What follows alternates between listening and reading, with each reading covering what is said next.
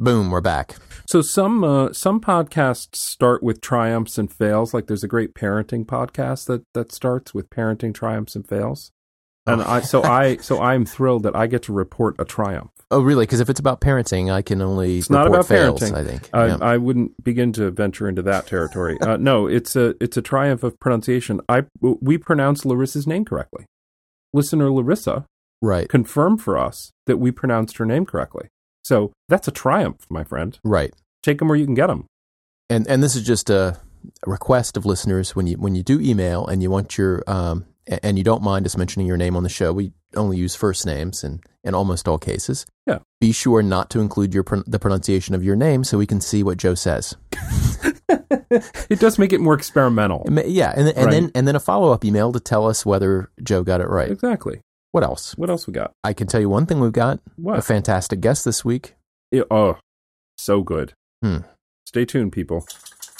So we got longtime listener, first time feedbacker, Ooh, this Listen- listener Rebecca? listener Rebecca.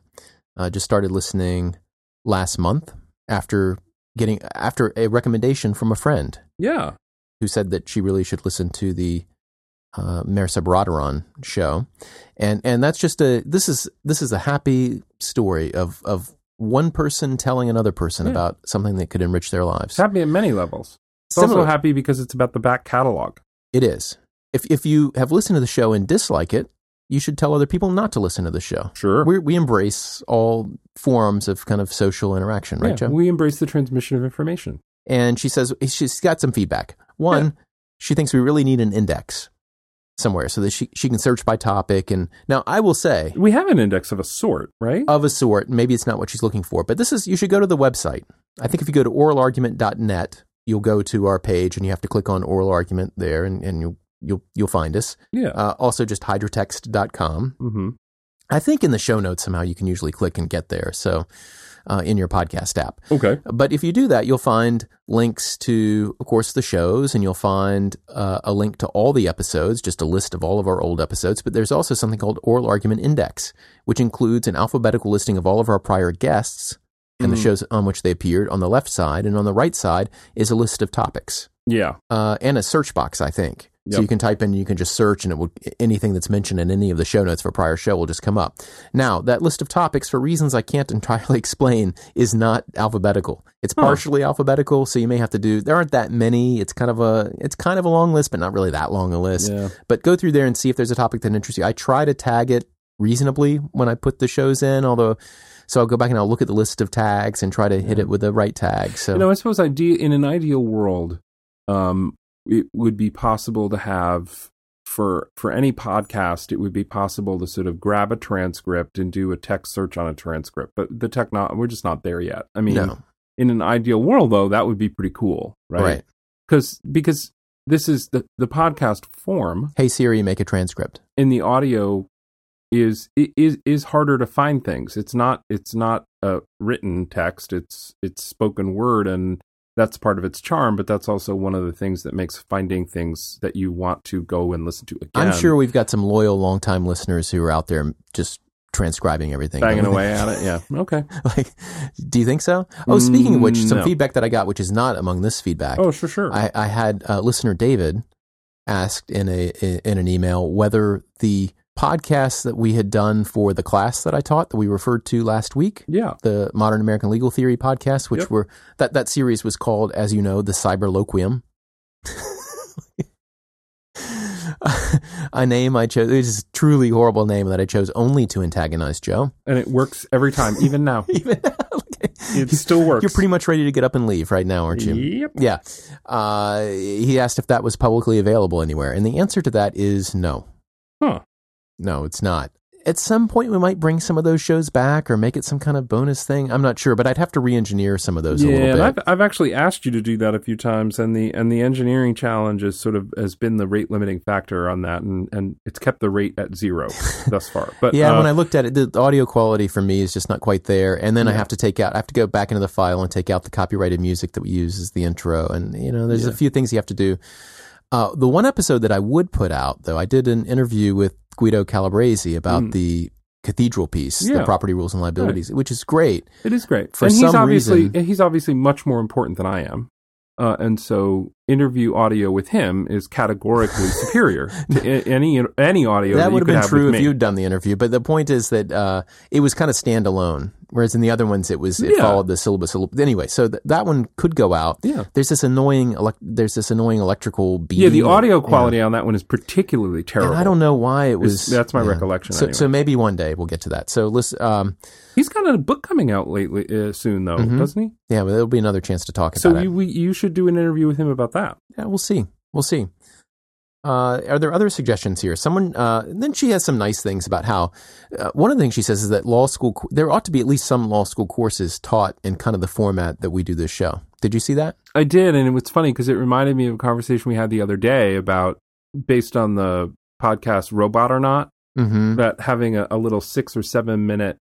Oh, don't, no, no, don't tell people about our idea. I'm not going to tell them the specifics, but, but No, mi- no. this mini so the notion of a specifics, I don't debate, and, Yeah. and it's sort of re- this comment of hers reminded me of that conversation we had about a mini sode of six or seven minutes of debating on something. Yeah, yeah, I'm not a believer in different learning styles. I think a lot of that research has been debunked, Oh. at least as I've seen it. So I'm not necessarily a believer that there are this kind of learner and that kind of learner, but I do think that some people just enjoy learning in some ways more than others. And there are, there are some people for whom learning from a show like this with like dialogue between two people It's more be, fun. It'd be more fun, and they would really be into it. There are other people who said, like, "Please, just tell me, just give me, tell me what's going Please on." Please just give me the handout. yeah, if you could just and so I can read it. yeah, if one of you could shut up and the other could just, I, I can tell you who they'd be telling to shut up.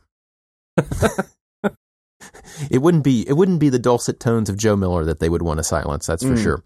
Well, uh, she yeah, so she she talks about the fact that it could be fun to have a course that was taught this way. I agree, it could be fun. And she she mentions a couple of episode ideas, which I think we'll keep under our hat because maybe we'll do those. Oh, okay, good Um, point. And and then finally, she has a P.S. in there. Did you see that?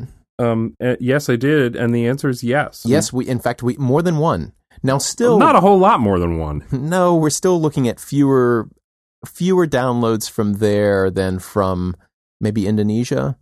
Like we we get more downloads from pretty out of the way places than we do from North Dakota. Blasted But- North Dakotans. But North Dakota made some progress. Oh, They're no longer they had nowhere to go but up. that's You make it so well, you make it sound praiseworthy. literally for a long time it was zero and Uh, then it what was I'm one saying. and I tweeted out I think the when we got that one listener from North Dakota and it's it's gone up from there although not as the, the the the second derivative may be negative. Yeah, they don't specialize in meteoric rises. Well, uh, they might just not in listening to this show. Yeah, and and really who can blame them? so we, I think we've got a we've got a blog we want to mention to people too, right? We have a longtime listener who has started a blog. And we will put a link to it in the show notes. It's uh Sounds really good for the Fed Courts fans. yeah, narrowestgrounds.blogspot.com. We we have Fed Courts fans. We when we do Fed Courts episodes, we get feedback from people who really dig it. and from people who do not. Fair enough. We do. We get um, but but the former outnumbers the latter. I think that's right. I think uh, some of our really great So the shows latter with group really needs to great just guests, lump it. yeah, have have been on on Fed courts issues, and and so uh, uh, this blog Narrowest Grounds has some posts on things like Some retroactivity of habeas corpus, which is a, f- a federal and state intertwining question, and good stuff. yeah, what counts as what counts as uh, state law and federal law, and when it's it's very interesting stuff. I, I I have a lot of thoughts, but I don't think I'm going to go into it now. Okay, Do you mind? I don't mind. Let's see. Then we have a suggestion. Do we want to mention this from listener Caitlin? Yeah, because it's very interesting that she listens while she's preparing food, so she associates us with food. which sounds delicious. I And got now hungry I'm when I- hungry. I, I, know because I could I can imagine you and I talking and someone preparing a delicious meal, and that makes me hungry. Yeah. Probably because it's four thirty and I'm already thinking about dinner. Mm. Hmm. Good point. Uh, but she's got some suggestions for talking about uh, pol- different kinds of political systems. We need to. We do, and, and so this is a great suggestion. Keep saying that. and so thank you for that suggestion. We will. Uh, Let's say take it under advisement. I think we have to play everything close to the vest, don't we, Joe? No, Nicholas Georgakopoulos uh, Okay, here seems we go. to be opposed to the idea of an episode about Dworkin. Now he No, he he's giving us some advice about how to do it. Well, but look, the advice begins: if contrary to good reason, you do decide to have a session on Dworkin. Hello, I mean that's pretty critical of having a session on Dworkin, right? I guess. I guess you're Calling right. the very notion opposed to good reason, I- contrary to good reason. I guess you're right. Um, I thought I was pretty clear in the last show. Like I am not. I I, I find. I find the fit and justification idea and the idea behind the chain novel, those are very powerful ideas, which I think are useful to both beginning lawyers and beginning legal thinkers and advanced legal thinkers and advanced lawyers. I mean, these are very important ideas. Yes. It doesn't mean that I'm a Dworkinian or I believe in Dworkin's normative theory, but I still find value in it. And I think we can explore that in a way which is also critical, And which is what he wants us to do. yes, because of the the role of incentives based thinking. Of course, yeah. in a in a Dworkinian approach, and so he's right. If we were to have an episode like that, we would want to include that in the in the way that we explore it. I don't think we'll disappoint listener Nicholas. Do you? Not any more than we usually do. well, think is the speaking of that, so he has he also comes down on some very important uh, long running oral argument questions. Well, one of them long running, one of them not so much. Consistent with good reason, he prefers surname to last name. Yeah, and this I really awesome. my heart sank because you know how much I love listener Nicholas Georgakopoulos, and I read that and I just oh boy, Uh, now he also favors, it's perhaps clearly not fr- surprisingly, it's clearly last name. rather than Go saying uh, third from the end or next to next to last, uh, he he likes antepenultimate. Yeah, it, it makes sense. These two things to go together. Your preference for anti-penultimate, uh, eh, blah, blah, blah. and surname. Your preference for anti-penultimate and surname; those Yeah. go together. I think they do. And yet, and just to make sure people are fully apprised of how right they are when they imagine the kind of person I am. Yes, I often use a fountain pen. Oh boy. Okay, that kind of rounds it out for you. when I'm writing the word surname and antepenultimate, I'm probably writing them with a fountain pen. Do, do you know another long running oral argument thing which is dropped off the dropped off of the dro- dropped by the wayside, No. dropped off the cart? What do you? I don't know. I'm No. looking for metaphors because I'm Fallen on the by the wayside, yeah, fallen. You know, on the berm. Fallen by the boards. hmm Speed trap law. We have not talked about speed trap Uh, law in an age. I'm surprised more people aren't clamoring for it because there's a huge vacuum. Because we are, as we, you know, we, we, everyone knows that we are Maybe they're America's. getting used less. We are America's faculty colloquium. on People know that. No, Yeah, on, in general, we are America's in faculty general and also but in particular we are the world's foremost authority on speed trap law. That's right. perhaps public authorities have been enforcing that less knowing that we were on the task and would be calling them to the carpet I don't know. I feel like the whole thing slowed down a little bit though when you admitted that you had trouble seeing lights during the day. so not what i said deep cut there. Deep cut. Okay. Do we, I think we've got one more. Is that right? uh yep Do we want to save this one?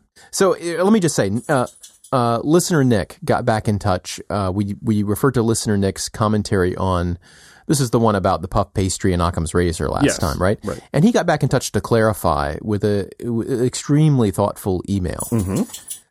And I had lots of thoughts about it, but I wonder if we want to go into this one now or just tease it. let's tease it Okay. and then we'll explore it further later Okay. Because next, now, it may not be next week, although we might record an intro next week. I'm not sure. Right. But Yeah, next week, we're going to be live in Atlanta right at the Tech Law Institute, exactly which is part of the Georgia Continuing Legal Education Program. and the tech law section of the georgia state bar So if you need, if you're in Georgia and you need continuing legal education credit, and it's still possible to register, you should register come on down, and Right. we'll be there doing a live, uh, a, a live episode for the people there. It will be live, and if and it's not still possible to register um i'm sure you feel a little awkward about the bad choices you've made. I somehow I doubt. I think people are going to be perfectly okay with their choices. yeah, maybe I think. maybe Uh, yeah. So that's all I've got for now. Uh, if we're going to hold off on listener Nick's feedback Yeah. until a, a later episode Cool. um, to give it more time. Yeah, the so time that was it a deserves. procedural tease. That was not even a substantive tease. I don't even know. You showed no leg there at all. gross.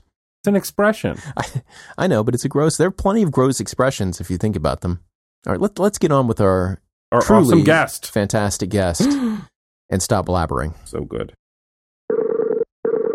There she is. Hello. Hey, how are you? I wasn't sure. I was. We were. We were taking care of technical.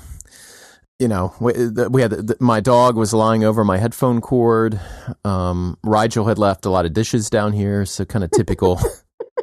That's pretty standard. The dish maneuver is pretty The- standard now. These are the kind of technical difficulties we have in our podcasting world headquarters, Dahlia. You should you should probably take a picture of the dishes. Don't you think a little public shaming? Do you know what I did another week when this happened? I took Tell me. I took all of the dishes, which were gross. Let's just stipulate. And Yes. the, and the wipes that I had to use to clean up under the dishes. They were numerous too. and this like gaming pad that he uses, which he always plugs in, which is just annoying. And and I took that whole pile and I put it directly in the entryway to his bedroom. Nice. It it was so deficient though, because as Christian is about to tell you, all he did was step over it. What I I say it's a little passive aggressive, little bit. no, well, well, what I would have done, and this this just goes to show that I do not have children. Um, I would have put the stuff in his bed, Yeah. He would have Yeah. just slept on the other side. probably. I mean, it's a, to be clear, it's, it's a single bed.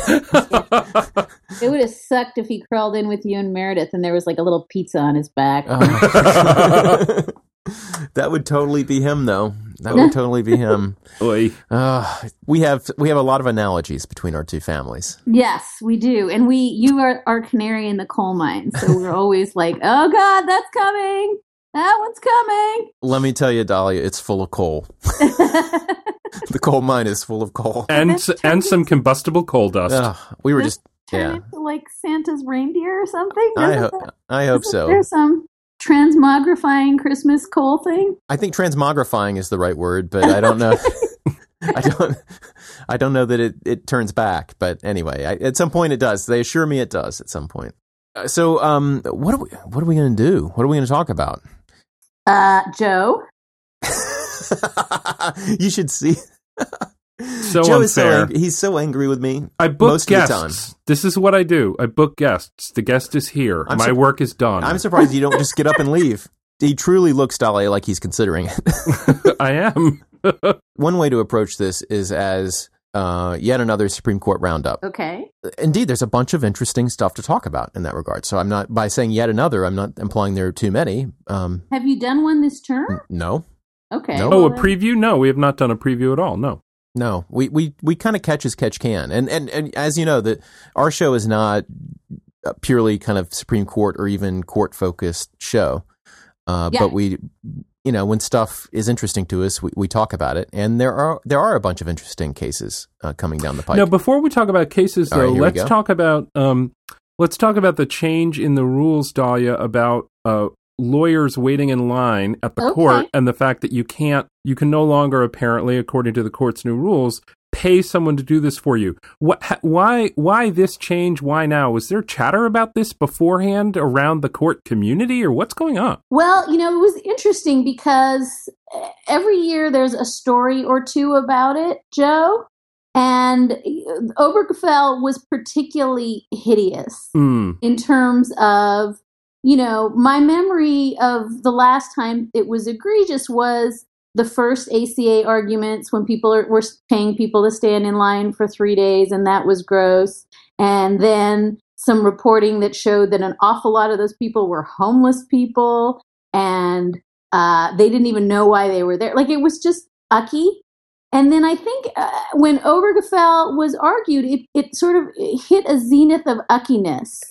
You know, there were parties to that litigation, like named people who couldn't get into the you know room because there weren't enough seats, and yet you know folks were paying folks to stand in line, and it was just uh, unjust and unfair. And as you know, there's no TV, so if you miss it, you miss it. You know, sorry, whoops. Were they, about- and they were just paying in the lawyer line, or were they also paying out in the public line? It was the, both. It well, was the both. rule is only about the lawyer line, though, right? So, so what's interesting, and Christian and I had this conversation uh, randomly last week, is that the court made the decision to address the lawyer line and not the public line, and so you're now allowed to uh, pay a line stander to stand in the public line, but not the Supreme Court bar line. So they sort of split the difference, and you know, if you think about the optics of that for a minute, it's really deeply strange. It, it, they're either saying some version of,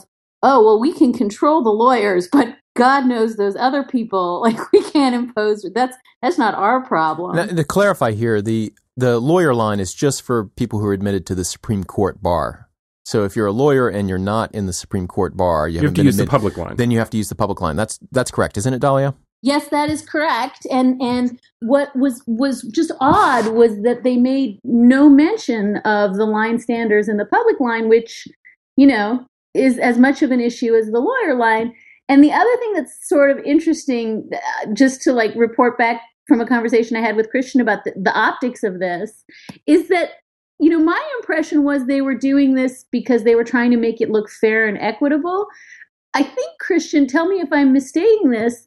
You felt that it was kind of because a lot of lawyers griped about the guy standing in front of them in the line, right? Well, I, who knows what I said from day to day, but um, uh, my my impression was that when it comes to the Supreme Court's own bar, it may have felt that it was regulating itself in a way, right. and therefore felt that it was either unseemly or that it at least had the power um, to, uh, to to make for it, uh, you know, well, to regulate.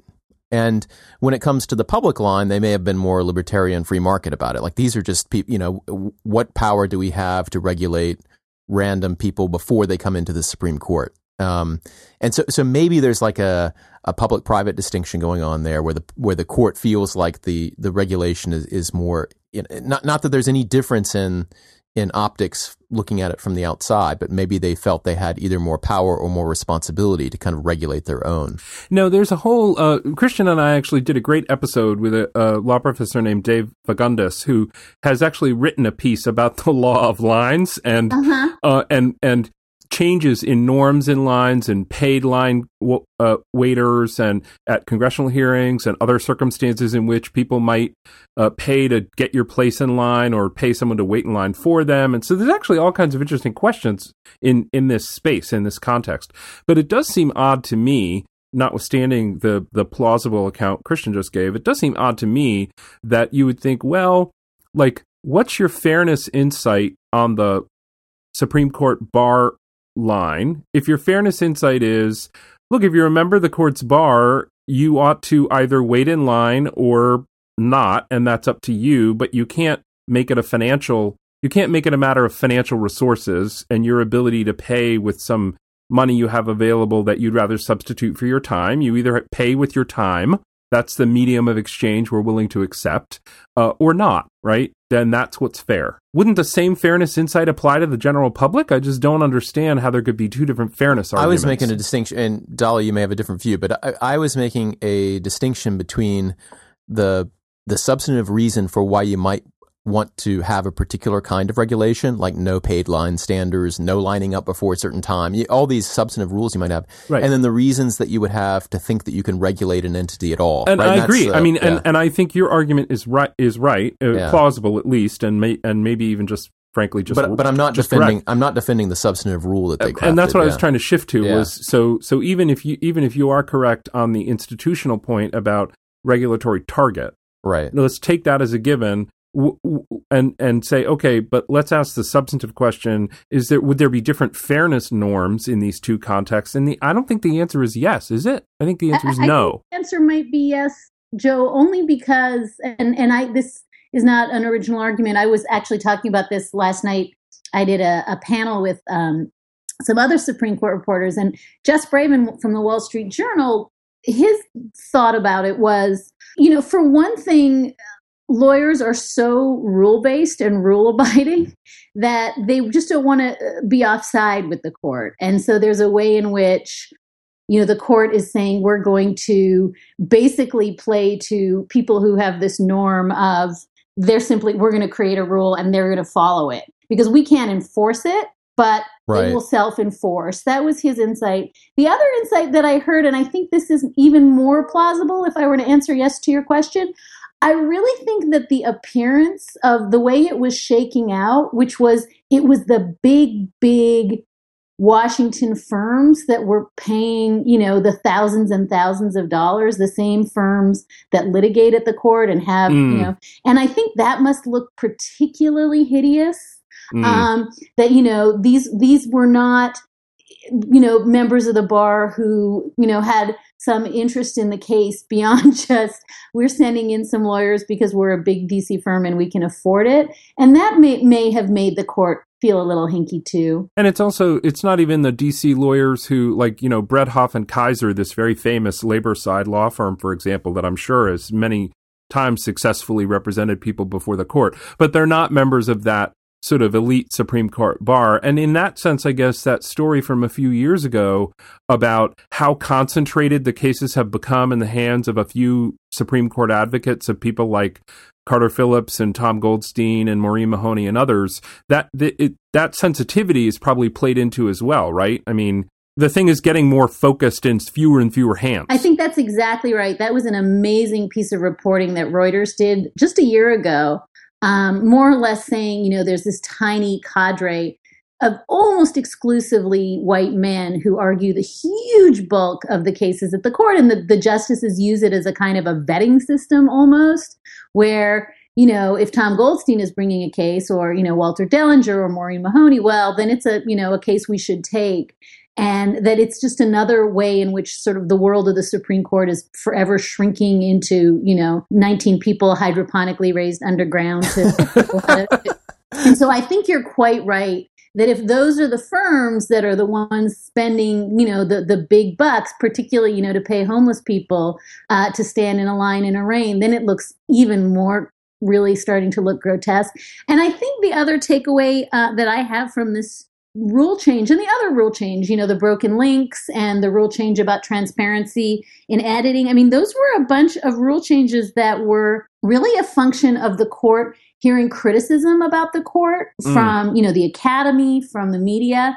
And I, I, I think really the larger lesson to me, beyond the strangeness of regulating one line and not the other, is that, you know, Richard Lazarus writes a, a, piece and the court says, oh my God, you know, we can't do this anymore. You know, Adam Liptak reports that there's all these, you know, broken links and the court is responsive. So I just think, you know, the, for me, one of the big, big kind of takeaways from, from those changes that were announced uh, is wow, the court sometimes gets it. You know, they hear the criticism. It's. I want to connect this with something we talked. I think we talked about this. You know, it was a little over a year ago that you were on, and and I think we talked about this with Tom Goldstein too in that episode early on about oral argument. Um, do you know they won a Peabody? Tom Goldstein and SCOTUS blog. Yeah, yeah, it was really great. Yeah. Hmm. Hmm. Move on. Move on, Governor. No, that's just, fantastic. It is fantastic. It is fantastic, but Christian Christian is angling to make a remark about how we're up for the Peabody because he likes to use this phrase um, because in his dorky moments where everyone is up for I the Peabody. Not, Dahlia knows that we're up for a Peabody. Uh, I am so excited that you are up for a Peabody right now. it's anything can happen. You're I egging just, him on. It's I, not appropriate. Let's just stop talking. About, I don't want to jinx it, so let's just stop talking about it. Mm. Um, but the notion that there's an it that could be jinxed is itself absurd. uh, so the, the, the thing I want to talk about though is the the way that this the line standing thing relates to, I think, the more general issue of the importance of oral argument because it is like you know it's like standing in line for the latest Apple release or for a rock concert or something else, and what the justices have to say, at least those of them who talk about it, when asked about say televising oral argument or releasing video right away or, or, live streaming audio is that it would lead to this. Well, there are a number of arguments they make. You, you, all know them, but one of them is that it leads to a misimpression of what the court is, and it leads to bad incentives. Will they, you know, they're concerned, of course, not they, but their colleagues will act out. And, and but I kind of am sympathetic to the idea that it might distort things. I, I don't think that's not a reason to do it, but, um, but this other idea that, you know, oral argument is actually, you know, although it is a part of the decision process, it is not a very important part, or at least not a crucial part of the process of getting a case and deciding it. And to put more and more emphasis on that one aspect of what the court does might be misleading. I think that's going in the eh, into the heads of at least some justices with this. And yet the public doesn't seem to feel that way. and maybe it's because that's the only access that we have to the court's decision making process, except for the downloading of opinions and the reading of the opinions themselves, which I guess the justices would argue is the most important thing. They are the most transparent branch because they air all of their disagreements and they write them down, etc. Um, is is there a connection here between these? I, I don't know if there's. I'm not trying to assert there's a connection between the court's motivation to try to clamp down on the unseemliness of rock star style lines for oral argument. I'm not saying that that's what motivated them is to de-emphasize oral argument as as being important. Um, but but is there in fact some connection between these two things? You're looking side like have I not said this well, Joe? No, I think you said it well. I'm just thinking about it. What what do you think, Dahlia? I think he said it Peabody well, Joe. Boy, boom, unbelievable. Boom. That's I'm, I'm going to play that one back. That's our nomination right there. I think this is we are now a Peabody nominated podcast. Well, da- while Dahlia picks up her mic, which she obviously just dropped, uh, I'm ca- I'm calling the show over. if we're just going to sit here and humor Christian, I'm not game for it. um, okay, so I'm going to respond. I think seriously. Okay. I think that there's this paradox built into you know the the court's attempt to both devalue and overvalue oral argument. And I think the devaluing is exactly what you're saying, right? It's it's you know, it's just everybody's made up their mind, nothing changes there. It's just us talking to each other anyway. Um, there's nothing that happens in there that's legally significant. It's just theater. It's just an opportunity to see the court doing something because uh, you know watching them tie their shoes isn't enough and mm-hmm. i think mm-hmm. that that's one piece of it then there's the sort of oh it's so complicated it's so hard right stephen breyer goes on colbert to say like i'm going on television to tell you why there can't be televisions in the court and it's it's because it's just too complicated and hard and sophisticated and people won't understand and so i, I think part of you know the, the, the, sort of schizophrenia built into the courts. You know is obviously important. If it wasn't hugely consequential they wouldn't have you know marshals confiscating your notepad and you know sending you out of the room if you don't wear you know uh, formal attire. I mean i think it's just it's very important. It's all scripted. It's you know there's red curtains there's black robes. This is close to a church service but it's also they're trying to say completely trivial and there's nothing here you need to see. And I think those two things are, are really hard to square. And it a little bit goes to how fatuous these arguments are because they always pull out some version of one of these arguments without trying to reconcile them with one another. Yeah, and I've heard Kagan in that I've referred to it a couple times that University of Chicago Law School podcast. The idea was that boy, people would be really proud if they could see the open debate and the level of care and thinking that goes into discussions they have about the cases behind closed doors. Like that that's where the real work of figuring out what the court thinks occurs. And I wonder how different it is. Uh, you know, I'll I'll, I'll just say I've never been in that room before, so I've I've not had the pleasure of being a Supreme Court justice before, so I don't know what that's like and whether it's dramatically different from what goes on in the church service slash colloquium slash theater of oral argument. But is there?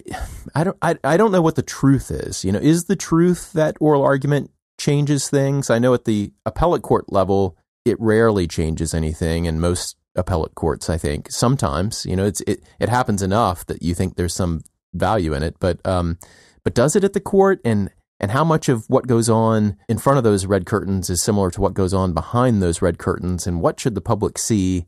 Do we see enough? I, I don't know. I, I don't even know how to think. It seems like a big mess of things. And a long time ago, a decision was made about what parts of that process are public and what parts aren't. But I'm not sure if I had everything to redesign now, what I would do. Right. And and I, and I, one other piece of this that's that's probably important to braid in here is is just the part that is decision announcements because the thing that really makes the justices nervous is not oral argument.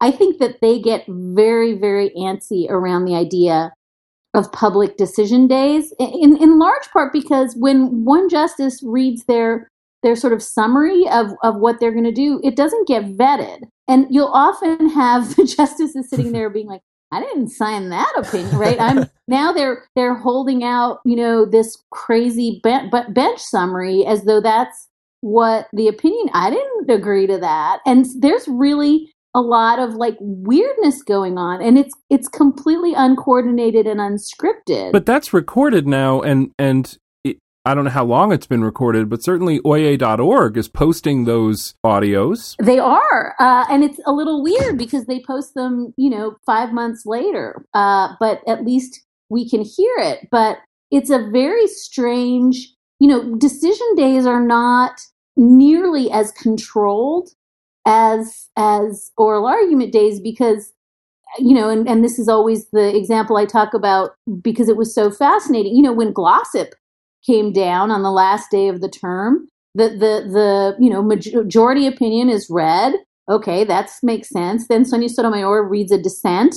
It's it's rare, but it happens. Oh, wait, there's Breyer. He's reading another dissent. Oh, wait, he's saying the whole death penalty is unconstitutional. Wait, what's going on? Scalia seems to be speaking like spoken word poetry of occurrence out of order and he's just talking like it was so odd and and i think that the chief it's not clear to me the chief even knew that scalia was going to go mm. those have the possibility of kind of embarrassing the court in ways that oral argument almost can't mm. mm-hmm. and I, i'm always curious what the transcript of those looks like so would video make all that worse make uh, any make any anxiety you feel about announcements uh, worse. I suppose you you'd say, well, people could see my facial reactions, and because I haven't seen that thing before, I don't know exactly what it's going to be, and I don't want people to see my spontaneous facial expressions. I think that's right. I think that as with all things, video might incentivize people to behave better as in, oh, I should keep a poker face instead of rolling my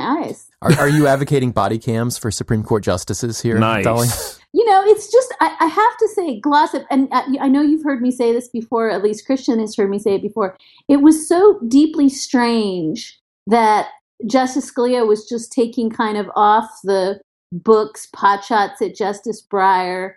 And it was, the whole thing was so kind of personal and ad hominem. And you literally got the feeling. You remember Pepe Le Pew and that cat? Yeah. you know, Justice Kagan looked like the cat, like she was just leaning away from the like. I am not associating myself with any of this, and it's so palpably, you know, uncomfortable when they start behaving that way. And I think, you know, one thing to to keep in mind is that almost no one read dissents until recently. I mean, maybe in a big case one dissent, but suddenly everyone's like, I have a dissent too, and mine is even meaner. Um, that's just you know, w- would cameras make that better or worse? I, it's a really good question. It depends on what their objective is when they read it at a public session. And I, am no longer clear on why that's being done. Up until now, it hasn't mattered, right? I mean, there's been so. So I one of the reasons if I'm a justice, I don't necessarily care what the summary is that's read, is because the only people who ever hear this are in this room, and the reporters are going to have access to the opinion right away, and they're going to read from the opinion, you know, uh, on all things considered, they're going right. to read from the opinion. But your first day. point is no longer true, which which exactly. is now lots of people have now they do right, and and now you've got you know amicus, which is going to excerpt audio from the uh, reading of the decision from the bench, and and even if it's uh, four four months later, right, that's still interesting to people. If something as weird as what happened in Glossip happens, right. So is that better or is that worse? Like, is this an important part. It it seems like the process is over when they do this, right? This is a performance of something. Yeah. Um, and and you know th- this leads to my like existential question, which I've been asking myself since Glossip, because you know, as Adam Liptak said at an event uh, this week that I did with him, you know, this was the first year he didn't go into hand downs. There was nobody at hand downs. You can't be at a hand down anymore if your paper expects you to have a story up, you know, eight minutes after the thing goes live on the court website. And so there are often hand down days where really strange and wondrous things happen, and there's only six of us in the chamber. And I'm more and more perplexed, and this is just my own attempt to figure out is what really happens in a hand down what you're reading on that paper on SCOTUS blog, or is what's happening what's happening in the chamber? And, and I quite frankly, I know this is so meta, but I can't figure out my answer to that anymore.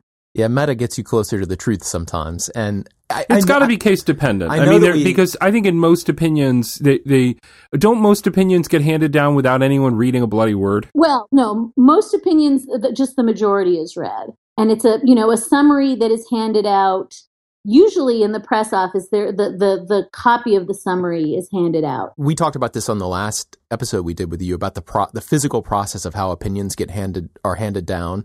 And so when you talk about hand down you're talking about actually there's some boxes full of pieces of paper that have the opinions written on them and they hand them out to reporters and the reporters go running across the supreme court um, plaza where there are no protesters and they uh, and they give these pieces of paper to, or they start to read, or they give them to analysts, or they read them themselves, and they start to summarize them right away, and we get you know some. But but now, of course, these opinions, I think, as soon as the hand down happens, are also on the web.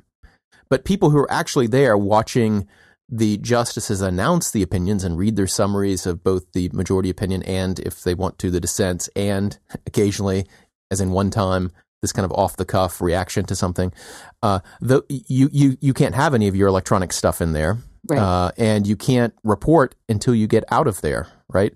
And so that's the just. I was just trying to clarify what the But- duality is. But here. I was in the middle of clarifying something else. Okay, which please is do. What, that so so my my understanding, which sounds like it's incorrect, was that not every opinion that gets rendered by the Supreme Court is read in open court. Dahlia, Yeah. that's wrong. That is wrong Okay, so even the very non-controversial 9-0 bankruptcy opinion is going to be brief, however briefly announced orally in court. It is going to be announced in court. Right. I mean, orders are not read, but opinions are read. And so you'll get whoever the, the justice in the majority will read, you know, their four paragraph summary and uh, and that's the end of it. And most of those are pretty pro forma. You know, it's just here are the facts, here's what we held. Almost never is a dissent read, aloud. I'm trying to remember, I think the first dissent that Sonia Sotomayor ever read aloud was Schuette. Uh, the first dissent that Ruth Bader Ginsburg read out loud was, I think, 2007, partial birth, birth abortion. But this just, you can go years and years without reading a dissent. And was the Chiefs was the new Chiefs uh, first dissent Obergefell? I think it might have been the first one he read. Mm, I'm not 100% sure, but I know that he is not apt to read them, re- read dissent. So whether it was the first, I mean, I, I'd have to go back and check, Joe, but it, it was very, it was very striking that he read that in court. What does it mean to the, to a justice when he or she reads a dissent from the bench? you know, I'm, I'm more and more, I think we have new information because, as I said, this didn't used to happen all that often. And when it happened, it was a barnstormer. You know, it was Ginsburg just being off her mind angry in Shelby County. You know, it was. Uh, those were, you know, uh, Justice Stevens reading his dissent in Citizens United. These were, you know, seminal moments, and this was the dissenting justice saying, it is as important that you hear the counter arguments as the arguments and that snowball that happens more and more. But i think that it really goes to something else that's going on which is that these dissents are not being written for the court they're being written for the public you know in hobby lobby when justice ginsburg reads her dissent and within three hours someone's turned it into a meme and a rap and you know a tote bag. And i mean this is not she, she, she's not in conversation with justice alito. She's in conversation with the young women you know who are uh, notorious rbg people. And i think that you know and that was that was uh, ledbetter too. So i I think part of a dissent reading it aloud must be the performance of i am so convinced that i cannot persuade this majority to move so that i am going to talk directly to you, America, which is Mm. ironic because nobody hears it. Well, But- that's that was going to be my point, right? It, it, like statistically, it's like talking to an empty room, and so the the so if you're, it seems to me the the reasons to read have to have some kind of non consequentialist side to them, because the only consequence of reading it from the bench, at least as I've experienced it uh, up to now, is that one line in the report which says that Justice so and so read his or her dissent from the bench. Like and, and that's supposed to be like an exclamation point on so so you do add that. Like if you're interested in making it you know and, getting that line into the reporting uh, then then you read it from the bench. But beyond that you know there's there's nothing right? I mean there's no further societal consequence from having from having done it. There's, the public doesn't doesn't hear anything. Be, but maybe you think that's enough, Dolly. Maybe you think maybe maybe you think maybe you think that they think that it's worth it to read it just so the public knows that they read it. This is like a tree falling in the forest, and all that you know is that it did fall, right? Right. And I think the justices in their head, there are cameras in there. You know, like there may not be cameras in there, but what they're doing is a huge public act. And they don't think, you know, they're sitting in, you know, the pantry reading to the Ritz cracker. They think they are reading to the world. And the mm. irony is, of course, they're not. They're reading to the three reporters who can spare a half hour to hear them read it. But I, I do think it sort of goes back to that strange duality of, of course, what happens in there matters. This is a performance of what they have just done. And so, again, I guess it's a way of saying that they both over and underestimate how symbolic and relevant and urgent these public sessions are. And of course, now they have other venues. They seem to, and, and you've Be seen this over the years. And, well, yeah. yeah. after the term ends, then the, you know you, you, get candid interviews, and right. they increasingly will talk about what they think about what they've done. Now, do they make they make these bench statements available in writing? Mm, it depends on the justice, Joe. Some of them are very good about making sure that every time they read a bench statement, uh, the press office is handing out copies of it because it is interesting. I'm trying to remember the exact line. Stevens had a line in Citizens United where he changed it from there was some I can't there was some reference to World War II uh, in the opinion, and he changed it when he read from the bench, and everybody thought it was a huge big deal, whether or not it was. Uh, it got reported that he you know, used a more contemporary reference. So sometimes, you know, if you want to do the weird anthropological work of comparing what's in the opinion to what's in the statement, you can find some real revelatory, huh, he didn't read that. He read, I mean, I think I said this on, I can't remember if I said it to Christian or if I said it elsewhere or maybe just to my Ritz crackers, but I, I do remember, you know, having such a staggering visceral experience listening to the chief reading his dissent in Obergefell because everybody who read it on paper who was not in the chamber read it as this very disciplined, pretty cool-headed, rational, certainly compared to, you know, the other dissents, pretty respectful piece of writing and when the chief read it and you were in the room and you're sitting there with like Pam Karlan and Paul Smith and Evan Wolfson, you know, people who have devoted decades to this fight, and he chooses to read that paragraph where he says, you know, go have your day, you know, go out and celebrate, but know that, you know, th- whatever was done here was not the law. And that read so different sitting in the room. Hmm. I can't even tell you. Hmm. I do think it would be interesting to, um, and maybe as you say, it's anthropological, but but I do think it would be interesting to you know compare the written summary that they read, um, the opinion itself, maybe listen to the audio, hear what they emphasize, because they those three things do send different messages, and then the questions that were posed at oral argument, those send different que- messages as well, um, both to one another and to the public. Um, they're all channels of information. And they're all performances of different sets of ideas and values. And I think that, you know, it leads me back to the question I was posing to you, not entirely disingenuously, which is it makes you wonder which is real. Is what they're reading aloud real?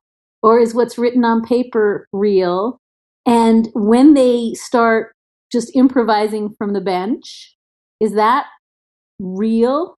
Um, and of mm-hmm. course, it's all real, but it's hard to put your finger on what matters. Uh, one way I would approach that is to is like all other questions about what what it means for something to be real. That it depends on why you're asking that question, right? And and so if you're trying to ask what I should argue in the next case, I'm not. Eh, eh, hmm, maybe it does. maybe I'm not so sure. Um, but if you ask the justices themselves, what is the law? I think they point to the opinions for sure, right? It, it, I, maybe even privately, they would just point to the opinions. That is, this is what our law is, regardless of the kind of metaphysical view they have about about what law is. But I guess if you're trying to ask, you know, how well will these people form the kinds of coalitions amongst each other they formed in the past? How often will they compromise? I would think these other these other aspects of their reality are also important. So, so maybe it depends on what we're asking about this institution, which you know does have this end product of deciding cases. Yeah, but that's not you know. Uh, there's a process by which they do that, and you can ask all kinds of questions about that process, and and and postulate that the outcomes may ultimately change because of changes in that process. One another way to reframe this would be, um, or an alternative way to frame it would be, uh, let's say you're a court of appeals judge, and you open up a brief in a case that's going to be argued next month, and the litigant has not only quoted from a recent Supreme Court case that's on point, but then there's a semicolon, a C also, and a cite to audio at oyez.org where the justice is reading their judgment in the case and they're and they're making the same point but in a slightly different way that you think emphasizes something important about it. Um, you know, the Federal Circuit, the court that hears uh, patent cases, so I follow it pretty closely. And in the court's opinions, there have begun to crop up citations to the oral argument audio in the cases. So they'll say, you know, appellant conceded that X, right. and there'll be a wow. citation to oral argument available online. So they'll point to their website, you know, oral argument, you know, minute three uh, and 20 seconds, right? Mm-hmm. And it's and that's the cite in the court's opinion. So they, they will cite to internet available material. Well, what if a lawyer did that in a brief? And and you were a judge on that court of appeals. What would you make of that? Would you say, "Oh my god, this is terrible. They've done something." I know you wouldn't, Christian, but like have they done something improper? Have they done something helpful? Have they done something just weird that wasted space and was stupid? Like, what did that lawyer just do? Is there anything in that hypo that's conflicting with the actual law, or is it just another piece of evidence that, do you know what I mean? Like, it seems to me that there's nothing that happens at oral argument that could look like it's in lieu of the holding of a case, right? Right. And especially when you've got a court saying, well, we're just saying that the party made a concession or made an argument. Whereas if the lawyer in their appellate brief says, well, here's what the opinion in the West Reporter says from the Supreme Court, but then here's that majority justice saying something slightly different in the courtroom, I think you need to know both, right? Um, that's that of course those are representations about what the law is. At mm-hmm. least that there at least one of them is masquerading as that. It's a citation. We cite authority right? But right. is it authority for anything? The fact that they they both there's both a written opinion that says x and then there's a, an, a, a something that was read in open court by that same justice that says x prime is is this coming down to whether you think to the question of what the official materials of the Supreme Court are? So if you believe with Holmes, we've talked about this before, that the law basically the law basically is a prediction of what they'll do in the future, and you just see the opinions, the argument, all of these things as various data that feed into that kind of decision about what the court is likely to do in the future. And some of that data is more valuable than other data. Certainly, the opinions are more valuable than, say, the dissents, and the dissents may be valuable for figuring out what the opinion means. And and similarly, the oral argument may clarify uh, what the court is likely to do in the future, regardless of what the opinion says. If you take that view, yes. If you take a more formal view about what authority means and what precedent is, like that the the opinions themselves state what the law is, and so a future case references those things which have been recognized as carrying authority, then I don't think you take the same view, right? I mean, maybe to the extent there's an interpretive problem, right? Right. It's kind of the equivalent of textualism, right? You know, we take the uh, textual yeah. textualism precedent, right? And the and the evidence from the lack of a bound volume where I can go look at bench statements, right? Because I can't do that. There's no there is no bound volume. West the West reporting system does not include statements read from the bench at the Supreme Court. It could, I suppose, or they could try, um, but they don't. And yeah, that, and that, that the, indicates that lawyers don't view it as authoritative. I guess. I mean, and the question is, why should the basically the rule of recognition of authoritative statements of the Supreme Court be delegated to a private company? Well, I was just saying it's some evidence, right? Yeah. yeah, yeah. I mean, about they, about what the profession thinks. Yeah, and they have because yeah. they have their own formal reporting system, and it, and they're not there either. Are yeah. they? I've ne- I don't I don't think I've ever seen a volume of the U.S. reports that purports to contain bench statements. One final gloss on this, it seems to me, is that, you know, I, I think we have to sort of pull the analogy all the way through, which is that part of this is, you know, performative royal language in the way that, you know, that the, the British monarchs would, you know, we have so ordered. You know, there's mm. a lot that goes on at the court that is not just words on paper, right? I mean, people are sworn into the bar every session. There is, you know, I now admit you to the bar. Like there's I, I just think that, that that the court is is in both of those worlds. It's both in the world of, you know, nothing that is not reduced to the four corners of an opinion matters. But then I think that there are things that happen, including, right, the prayer, oh yay, oh yay, uh, that are performances of a legal act. Does that make sense? It does to me. I mean yeah. that, that, you know the the way in which it's magic, right? The words make things true. And and, and so I guess all I, the only place I'm going with this is, you know, that it just seems to me that if an admission made it oral argument, right? Oh, I guess, you know, that's true. Under, you know, we could you know ban books under under this law you know that that has an enormous uh, legal importance, right, for for Citizens United purposes. And so I think that things that are said are of of of, of as much consequence as things that go into the final written opinion. And I and I think that it part of what you know is underlying the strangeness of what we're trying to tease out is you know what is what is said in that courtroom formally an act, a legal act, uh, as much as what is written on those papers? I, I think the answer has to be both. Yeah, both. It just, you know, different acts will be relevant for different things that happen in the future. You know, I mean, this is the way our lives work in every other aspect. I mean, there are some things we do that matter for a certain set of things and not at all for another. It doesn't make those various acts that we perform more or less important. They just operate in different spheres of our lives. And so, too, a legal institution has acts that it does which sanctify its actions or make uh, make official its actions or add to the add to the sense of um, officialdom, which makes people act in a more uh, I don't know august way, and or maybe less august. I mean, maybe you're trying to get people to be uh, more real. I mean, there are all kinds of things that an institution can do that that that have effects and and that's not it doesn't mean that those effects are always the same and so for some things that you're trying to study it doesn't matter at all that the court opens up with oye oye um, but for other things that you're trying to study about the court and trying to see into its future maybe it matters a whole lot hmm. that it does it that way but I, I, don't know how to make that more concrete right now. I mean, yeah. um, well interesting. yeah. This is the most meta we've ever been not on painkillers you guys. So here's the other meta thing that i wanted to talk about. And and that's maybe returning to the idea at the beginning of a Supreme Court preview and a Supreme Court roundup, the kind of bookends for the public consumption of of the Supreme Court's business. Have these become? Have you noticed over your, you know, your your tenure as a court reporter that that there's more public interest in these kinds of stories? Less? Has it stayed the same?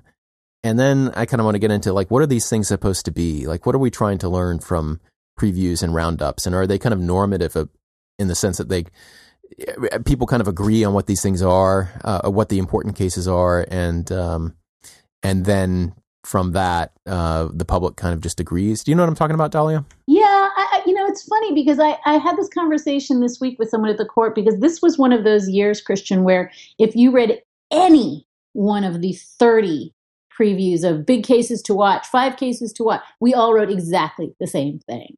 Mm-hmm. And I don't know if that's just groupthink. Mm or there really only are five cases to watch. I know that when we did ours at Slate, you know, I got a lot of angry uh, emails saying, you know, you didn't do the business cases and you didn't do the environment, you know, so it, it does feel a little groupthinky and it feels as though all of those previews confine themselves to constitutional cases. There's, it's rare to have a statutory case that, you know, we think is significant. And the other thing that's really deeply weird about these here are the seven cases to watch in the coming term is you know the court has only kind of settled half its docket so we're invariably really wrong. we'll say, oh, right.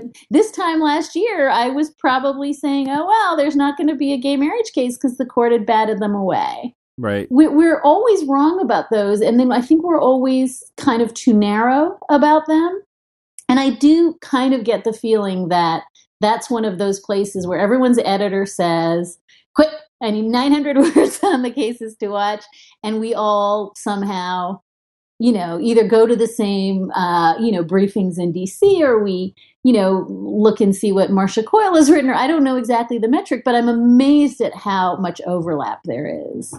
Uh, I, I'm just not 100% sure what it serves. And I think more importantly, I think it may disserve some really important cases because everybody thinks, well, if nobody's mentioning, you know, this case, then clearly it's not important. And and I, I worry a little bit that we emphasize things. I mean, the best example I think I can give this year is that everyone is talking about Evenwel, the one person, one vote case, mm-hmm. as though that is this massively consequential case. But that's kind of a slightly bonkers Hail Mary, you know, entirely ideology driven case that uh, it's not clear to me that that is an important case. It's certainly a strange, interesting case in much the same way that King versus Burwell was, you know, going to be a blockbuster because it was a, you know, think tank driven piece of litigation. Yeah. But I, I, don't, is it the most important constitutional case of the term? I, I, I, don't know. Well, the fact that they granted it suggests that it could come out a way that would make it highly consequential, right? This is the case uh, where the, the question is whether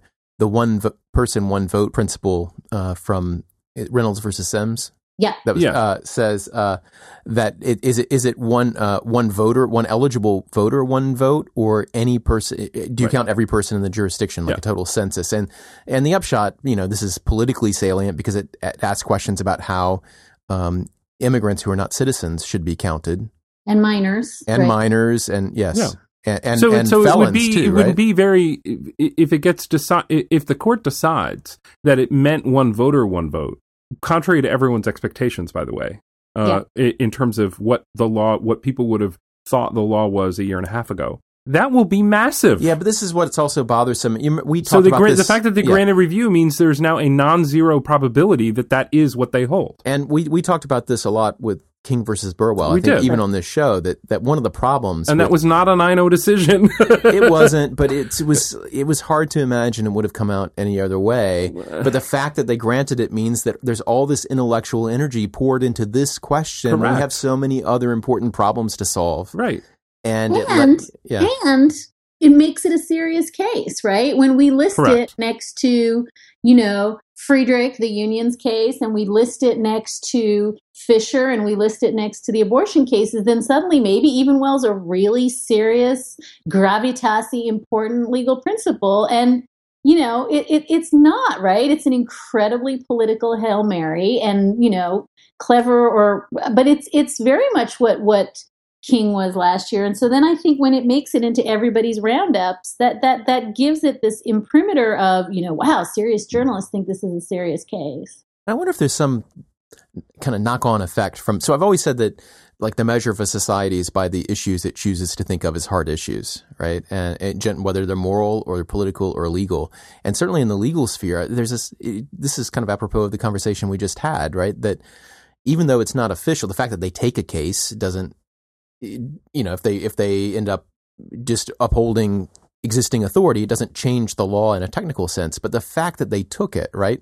Right. This is the Supreme Court signaling what what are the hard cases out there. Yeah, we and, think we should spend our time on the you know the OFAL from some right wing crank who knocked into a oh keyboard. oh uh, and and this thing fell out. I mean, yeah, that's how they, they that's what they're signaling they think is important. That's bad. Or left wing impact litigation, which it, they typically don't take these days. Um, although you could argue the the death penalty cases are are are in Right. that category of people. You know, this is basically people with a strategy, people who want to move move the ball. And when the court takes one of those cases, it indicates where the action is occurring. And certainly that's got to have an effect on people who are dreaming up the next line of cases, no matter how the case comes out, I would think. No? I, I think would- so. yeah. I think so. Have you found that there has been a change in the appetite for these previews and, and roundups? Is it is it just the kind of the internet that uh, that that has led to a proliferation of Supreme Court roundups? Is it clickbaity? Is it verging on clickbaity stuff, or has there always been? No matter what publication, you, well, know, there are a bunch of are. these in-person panels too, right? I mean, that th- those have been going on for a while, haven't they? Yeah, I, I think this is something that's predated the internet. I think that this is a piece of service journalism that most publications think is really important, which is, you know, first Monday of October is coming. Give us, you know, a, a, sense of what's coming. And by the same token, you know, it's July 4th, it's July 7th, what just happened? And I think those are, are sort of perennial pieces. And I actually think they're useful because I think, you know, in, in the sort of whiz bang of decisions coming down, it's hard to see big themes and big, you know, there are I, I, think almost every preview that you read this year that kind of tease up these are the big themes is making some sort of interesting, insightful points about there is a, a, a thread through the cases that the big cases the court's going to hear that's pretty different from what came down in June, and here's why. And I think those are very useful pieces of journalism. You know, it, it was my opportunity to say, I think. Uh, I can't even remember if I said this in my preview, but you know, certainly these panels that I've been doing, it's an opportunity to say, like, last term looked like a really big liberal term and huge wins on marriage and King and on, you know, fair housing and, um, you know, judicial speech. And so it looks as though, you know, the left is in its ascendancy at the court, but, you know, that's not what this term is going to be. And I think that framing is is useful and important and i think that these pieces aren't just you know, you cough up five hairballs of, you know, things that are coming. I think it's a way to say, here's something to look for in the coming months. Uh, what else? While, while we have t- like maybe two minutes, what else mm-hmm. would you? If you could ask Dahlia anything, Joe, what would you ask her? One, one, uh, by way of of the preview of the term, one thing that the IP bar is talking about is the fact that uh, it's it's the it's the dog that isn't barking uh, the fact that the court has had a lot of IP cases, including a lot of patent cases over the last few years, and it seems like so far, uh, though they're not ready, they're not uh, they're not finished uh, filling out their docket for the term. Uh, there aren't any IP cases. Yeah, it's interesting. You know, somebody said that yesterday uh, at a, at a thing that I did that this is the the death penalty. You know, this is the there's a lot of not necessarily square on death penalty cases, but I think the court has agreed to hear maybe seven or eight mm.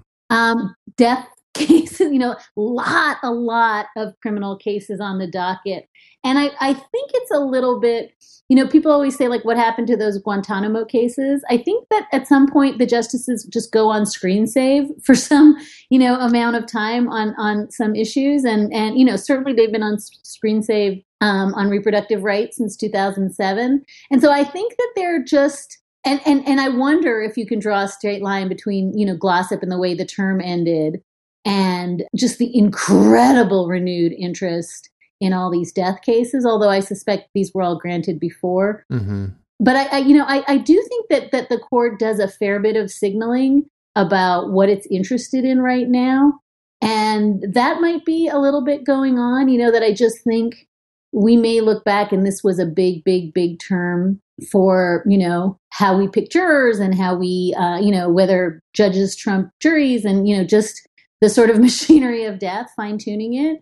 Uh, it may be that term but i you know i think that that that things go in and out of fact you know I, i'm asked every single day like why is the court not taking post mcdonald another guns case right after heller and mcdonald like i just think things and and a lot of it has to do with tactics and strategy and you know we're waiting for the case or we don't know that they're five or this isn't the right vehicle or blah blah blah but I, I just think that for for reasons that i can't fully put my finger on this appears to be the not quite death penalty term so it includes things like the retroactivity of life without parole for juvenile offenders and other eighth amendment issues that are all within that rubric right there's just a tremendous number of you know how we and, and right and and Justice Kennedy basically begged for a, a solitary um, solitary confinement case. So yeah. I, I, just think maybe their eye is on this right now, um, and and that's you know with the understanding that that things can change in a week. You know, that, and we and we don't know who voted to grant these criminal cases. Right. I mean, there's a part of me that wonders if you're